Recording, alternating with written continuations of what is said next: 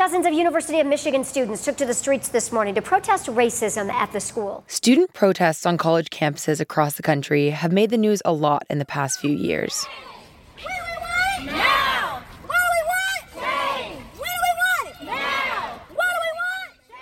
Many of them in reaction to hate crimes, racist incidents, and students of color feeling unwelcome on their campuses. Out of upstate New York, where Syracuse University is taking action after a series of racist and anti Semitic incidents were reported on campus. They include a racist manifesto that was reportedly sent to cell phones. Dozens of student protesters have been staging a Most of these protests focus on changing the campus climate for students. The protesters say they want to feel safe and represented on campus. But there's this other kind of protest.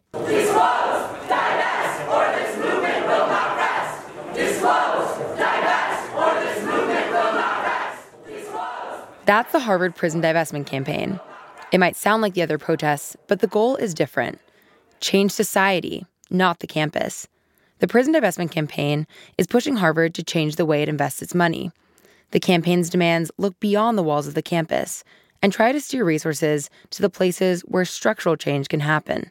Some student protesters are wrestling with a question What's the best way to create long lasting change on college campuses? And is it even possible for the university to change without society changing first?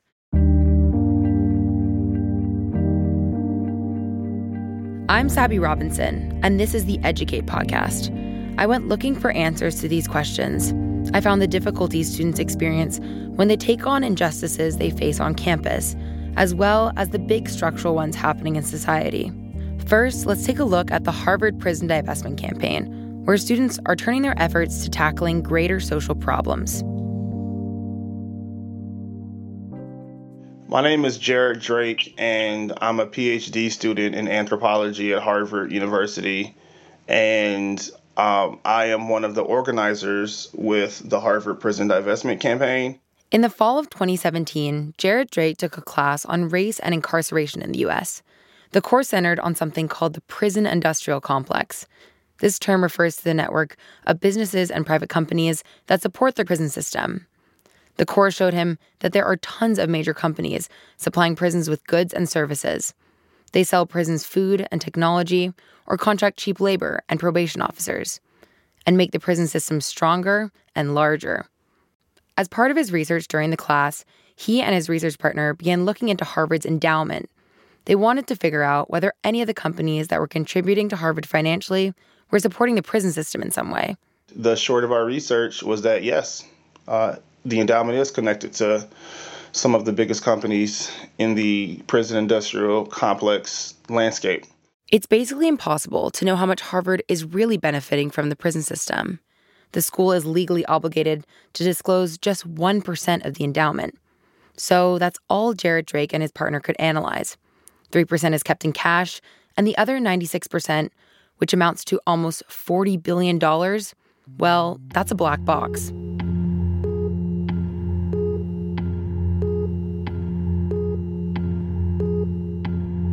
Harvard has an endowment that's larger than every other university in the U.S. It has an endowment that's larger than the GDP of of uh, certain nations, um, certainly of their of, of certain like states in the U.S. But still, out of that 1%, they discovered that $3 million of the endowment is invested in companies that make at least some of their money from prisons. Jarrett Drake and his partner presented their research at a teach-in on campus in February of 2018. In response, a handful of other students from across the university decided they also wanted to be a part of this work. And so the Harvard Prison Divestment Campaign was formed. Since then, they've hosted campus wide forums to share their demands, they've met with administrators, and they protested on and off campus.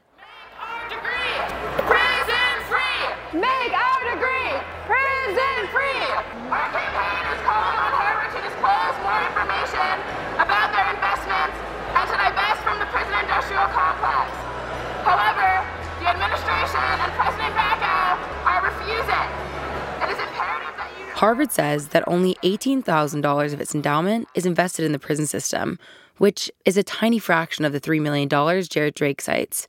The divestment campaign's number is so much bigger because it takes into account all of the companies the school is tied to that contribute to every part of the prison industry.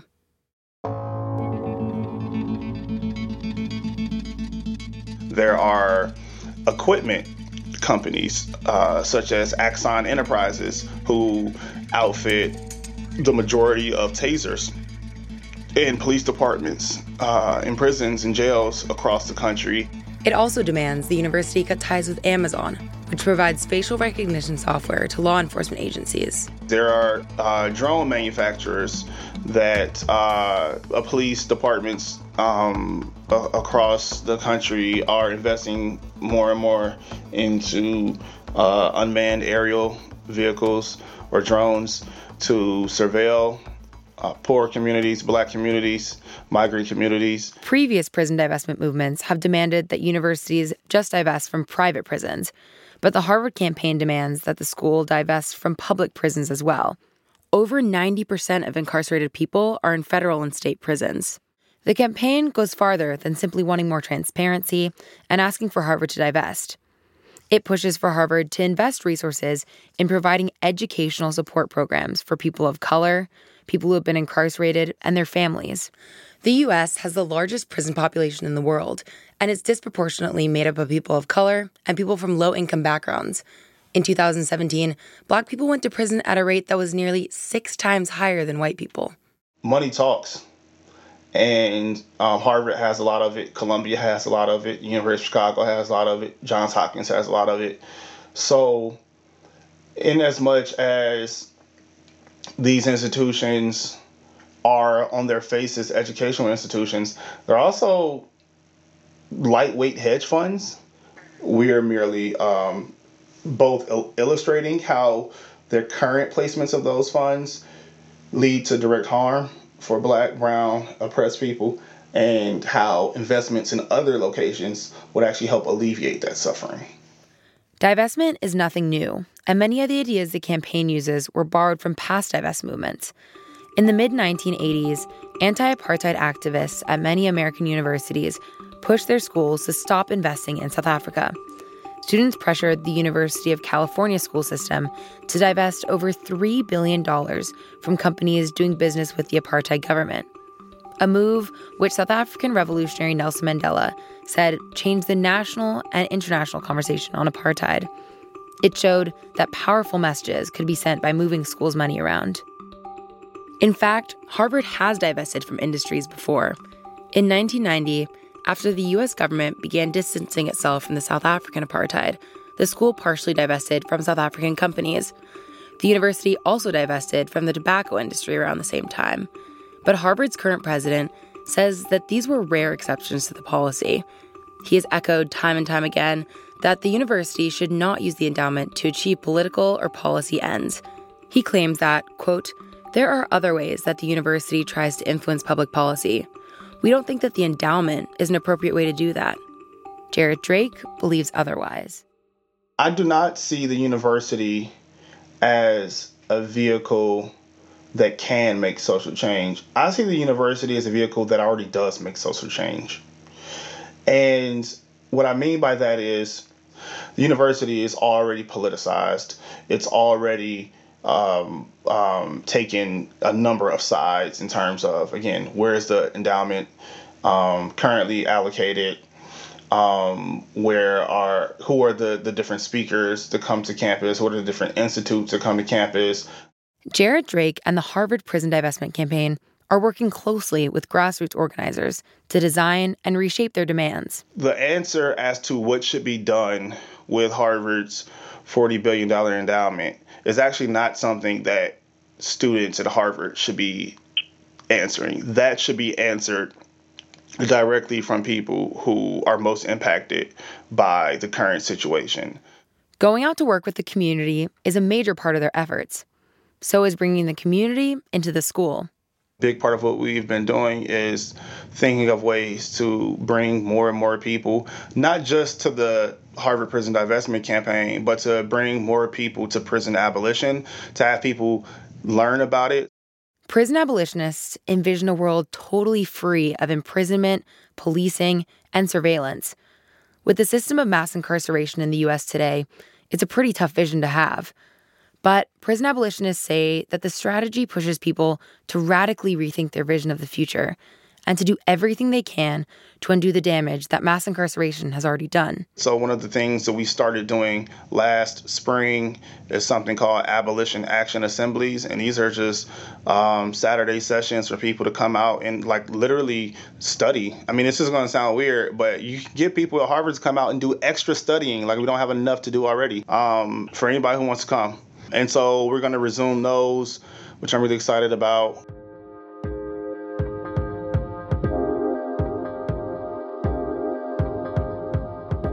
At Harvard, students were focusing their efforts on changing larger structural issues. But at a lot of schools, students were working on bettering the day to day lives of students of color. For instance, in the fall of 2015, several racist incidents against black students happened at the University of Missouri.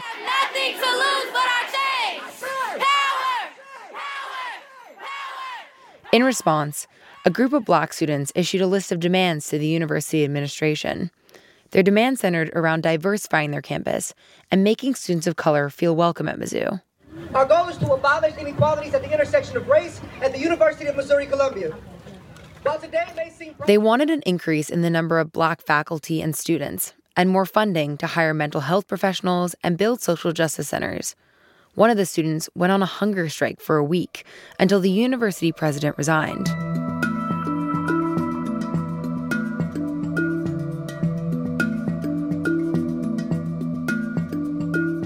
The protests at Mizzou in 2015 caught the attention of Robin Kelley. He's a professor at UCLA. He published an article in the Boston Review describing the differences he saw between the protests at Mizzou and protests like the prison divestment campaign at Harvard. He says universities will never be able to be hospitable for students of color because they aren't post racial spaces. So we ask that students be mindful of the way they phrase their demands and set their expectations. They need to challenge the institution rather than asking through a lens that implies it's not part of the larger structure. The article he wrote was titled Black Study, Black Struggle. I met Robin Kelley on a sunny afternoon in his office on UCLA's West Hollywood campus to discuss the ideas he laid out in his article. The wall behind his desk is covered in books by revolutionary philosophers and activists like Sylvia Wynter and Walter Rodney. Robin Kelley is a professor of American history and of African American studies. He's currently on sabbatical, but he's taught Black Studies courses for years, and the work he does has a neoliberal anti capitalist framework to it. He's also deeply involved and interested in student activism and social movements. He was personally involved in some when he went to college. The 80s, oh my God.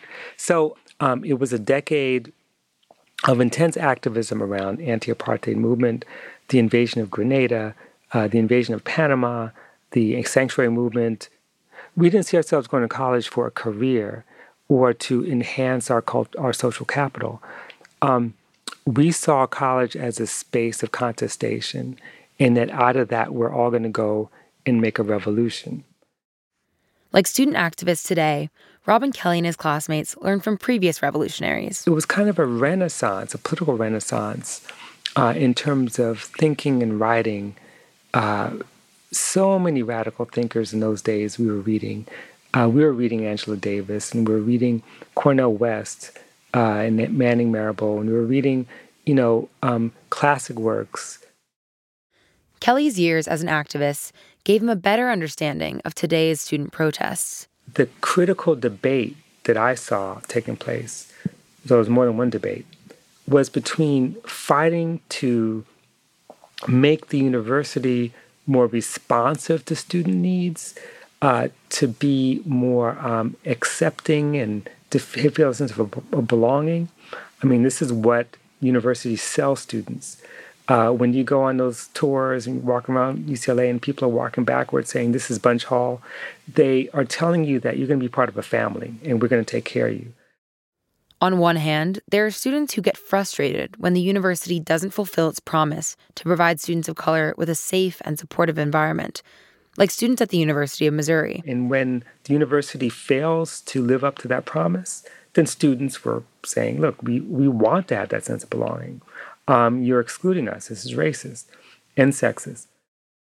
On the other hand, he says there are students who are trying to use their time at the university to transform society, like Jarrett Drake and those working on behalf of the Harvard Prison Divestment Campaign. Their demands don't assume that there are walls between the school and the rest of the world. They see that the university has the same structural issues as the country, and they don't expect it to change unless society does. And so there are those students that say, look, we don't want to belong to a university that doesn't love us, a university that doesn't, is not capable of creating the conditions um, for our growth and well being. We see the university not so much as an enemy, but certainly as a space that doesn't have that kind of capacity. What we want is to transform society. If we can transform the university, we'll do that too. When he first published the article, he got a fair amount of pushback. Students and other professors were angry at him because they thought he was belittling the efforts of students of color who were focusing their demands on the campus itself. Robin Kelley says this wasn't his intention. We're going to keep um, creating certain safe spaces for black and brown students. We're going to like put more black and brown um, authors in the curriculum. All that's important. We're going to have more, you know, black and brown and native professors. It's all great. He doesn't believe the two efforts are mutually exclusive. Increased diversity and mental health services really do make life for students of color at universities better. They're important, he says. Uh, and I'm not um, at all condemning students who don't take that position, but trying to highlight those students who see the university not as somehow a neutral space or a transcendent space, but one that's very much a part of the problem. But instead, he says what schools are saying is this. Well, you know, what we need is to eliminate triggers, uh, have trigger warnings, uh, rather. Um, what we need to do is provide more mental health services, and that's all important but it doesn't address the larger structural issue. A lot of what Robin Kelley discusses in his piece is the concept of trauma. He believes that by making the conversation about adding more mental health services for students, it makes trauma an individual problem that can be solved internally. Again, these services are important, he says, but what he's advocating for is to tend to the personal traumas while also addressing the structural ones. Though trauma is important, it has to be addressed sometimes a language of trauma, not trauma itself, but the language, a language of, of addressing structural and social issues through um, kind of therapeutic modes or through self help or through um, cultural competence, competency training and this sort of thing uh, actually allows the structure to stay intact. Nothing ever changes. What I was trying to get at was that sometimes focusing on the personal to the exclusion of the collective and the social, to the exclusion of the structural, uh, basically means that racism, for example, uh, is a matter of bad behavior, bad thoughts, and uh, cultural incompetency. So if we become competent, then we won't be racist, you know, rather than seeing that racism reproduces itself in spite of our best, you know, intentions. In his article, Robin Kelley holds up the study group as a space for students to self educate and be critical of institutions. What does that have to do with trauma? Well, it has a lot to do with, you know, how do we develop a really sharper critique of institutions like the university, but also it has to do with how we deal with trauma study is not necessarily something you do in a classroom. Some of the best work we do, we do in community as students, as activists, as organizers, outside of classrooms, um, even if classrooms could be stimulating spaces. He says it's critical to remember that it was through struggle and resistance that Black people survived so much violence for hundreds of years. And part of that resistance is struggling with their own individual and collective traumas together, not in isolation, uh, together through struggle and through study. And through and study can be transformative. He actually keeps a piece of paper taped to his desk as a reminder. By the way, I didn't show you this. Um, so this is my little thing that I keep. I have this little drawer on my old raggedy desk where I have taped on it a piece of paper that I write. I wrote um, "Love, Study, Struggle," Uh, and that's, I had to pull it out to remind me that that's what I'm supposed to be doing all the time. Kelley wrote the article Black Study, Black Struggle in March of 2016. Even in the few years since then, he believes progress has been made by student activists. Their efforts are becoming more global and unified, he says. If I were to rewrite the article, uh, the only thing I would change is to try to tend to the now, because that was that was like three years ago, three four years ago, and now I actually think um, students have learned so much, so much more advanced, and they're always getting smarter and and more committed, more militant every year. Um, and so, you know, part of writing that piece was about expressing what I'm learning from the students because they took the lead, not me,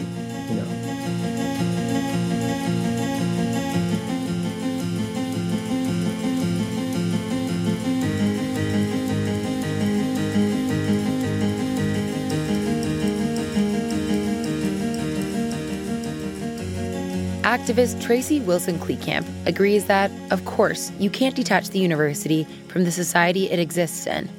But in response to scholars like Robin Kelley, she says that the work students do inside the campus walls to change the culture is urgent and can lead to greater change. I don't think that there's a one one size fits all scheme for disrupting um, mm-hmm. institutional practices. Traci Wilson Kleekamp helps students at the University of Missouri brainstorm tactics and demands during the protests of 2015. She's president of the nonprofit Race Matters Friends, which advocates for racial equity in Columbia, Missouri. The group and other activists supported the students behind the scenes. She came to Mizzou as a diversity recruiter for the medical school, and now she's teaching and studying to get her PhD. She agrees with Robin Kelley that asking for safe spaces and asking for more diversity and inclusion initiatives isn't strategic. It doesn't disrupt or intervene in the institutional practices. That's easy. They'll give them that. Then they'll go right back to doing what they were doing. It's it's not that it's a bad idea. It's not politically strategic, and that's it's like the students. No one's told them that. No one's shown them how to do that. She believes that schools are sold to students as places where they'll feel accepted and not have to encounter so much blatant racism in their daily lives. But that just isn't the reality, she says. Their system is not designed. It was never planned to have black students. It was never planned to have female students. It was never it was never planned for that. Plus, it's difficult to frame demands when you don't fully grasp the scope of the structures that are holding you back. You don't know any better. You have no world experience to tell you that you are trying to negotiate with an institutional, historic, oppressor, rapist, colonial settler. Okay? Mm-hmm. They don't do apologies. Their job is to get their way and to look good. Period. In the story. If they have to run you over a few times to get there, that's okay too. It sounds really it sounds really horrible, but it's so important to understand that we're talking about young people. Traci Wilson Kleekamp says that going up against white supremacy and the institutions that support it is no small task. But she believes that disrupting the power structure at schools by making white people uncomfortable can lead to systemic change. Inspired and emboldened by their peers at the University of Missouri, whose protests led to the resignation of the school's president, activist students are following suit from Yale to Ithaca College. Students at Ithaca College The protests at Mizzou led students at dozens of schools around the country to fight against the racism they experience on campus. Several other university presidents were pushed to resign. Even professors accused of perpetuating racism left. Because they're not going to do anything while you're negotiating with them to do the right thing by you. You have to make them miserably uncomfortable. At Harvard, Jarrett Drake isn't focused on increasing campus diversity or on increasing resources for students of color. He and the other students at the prison divestment campaign are looking to make changes outside of the campus. But Jarrett Drake says it's okay that some student activists focus their efforts on changing their life on campus. He says that both approaches are important and not as different as they seem. In fact, I think very much so that black students, that um, undocumented students will actually feel much safer if their university was not invested in systems that exploit and harm the communities that many of the students come from. When he was an undergrad, he actually started a group called the Yale Black Men's Union to provide space for black men to to come together to support each other through mutual uh, empowerment to um, engage with with folks in the city of New Haven. These spaces are necessary, but he also believes that having them sometimes stops universities from doing more. The universities oftentimes use those groups or use their existence as like an excuse to um, ignore other structural changes that need to be made. Hiring more black faculty and admitting more students of color is out of their control. But Jarrett Drake says that students don't need the university to create spaces for them. He points out that on most campuses, students of color already do that themselves. At Harvard, the prison divestment campaign brings the community into their events. This the space that we've created with the Harvard Prison Divestment Campaign certainly makes me feel more welcomed on the campus. So it definitely is like creating, it's like doing sort of the untangling the structural complicity and then also giving folks space to like just be their truest, um, boldest, blackest, queer selves. And it's, it's beautiful. This February, Jarrett Drake and four other students from the prison divestment campaign turned up the heat on the university. They sued Harvard and several senior administration members, including current President Lawrence Bacow. Their goal is still to get the university to divest from prisons, but in the lawsuit, the students are accusing the university of being in violation of its charter. They claim that the university's charter, quote, requires accountability to donors surrounding the use of funds. The students hope that the school will be forced to disclose more information about its endowment and expose the extent to which the school is really benefiting from the prison system. Harvard student activists have tried to use the courts before, but this time they've refined their strategy. Back in 2014, students filed a lawsuit hoping to push the school to withdraw its investments that were tied to fossil fuels. The judge threw that case out and said that the students lacked standing to bring the suit. So the prison divestment activists are taking a different approach. Each of the students suing Harvard donated money to the university last month. Now, they filed a lawsuit as donors to Harvard, not as students. That's it for this episode. Tell us what you think. We're on Twitter and Facebook at Educate Podcast, or you can send us a note to contact at apmreports.org. This episode was produced by me, Sabby Robinson, and edited by Chris Julin and Alex Baumhart. It was mixed by Corey Schreppel.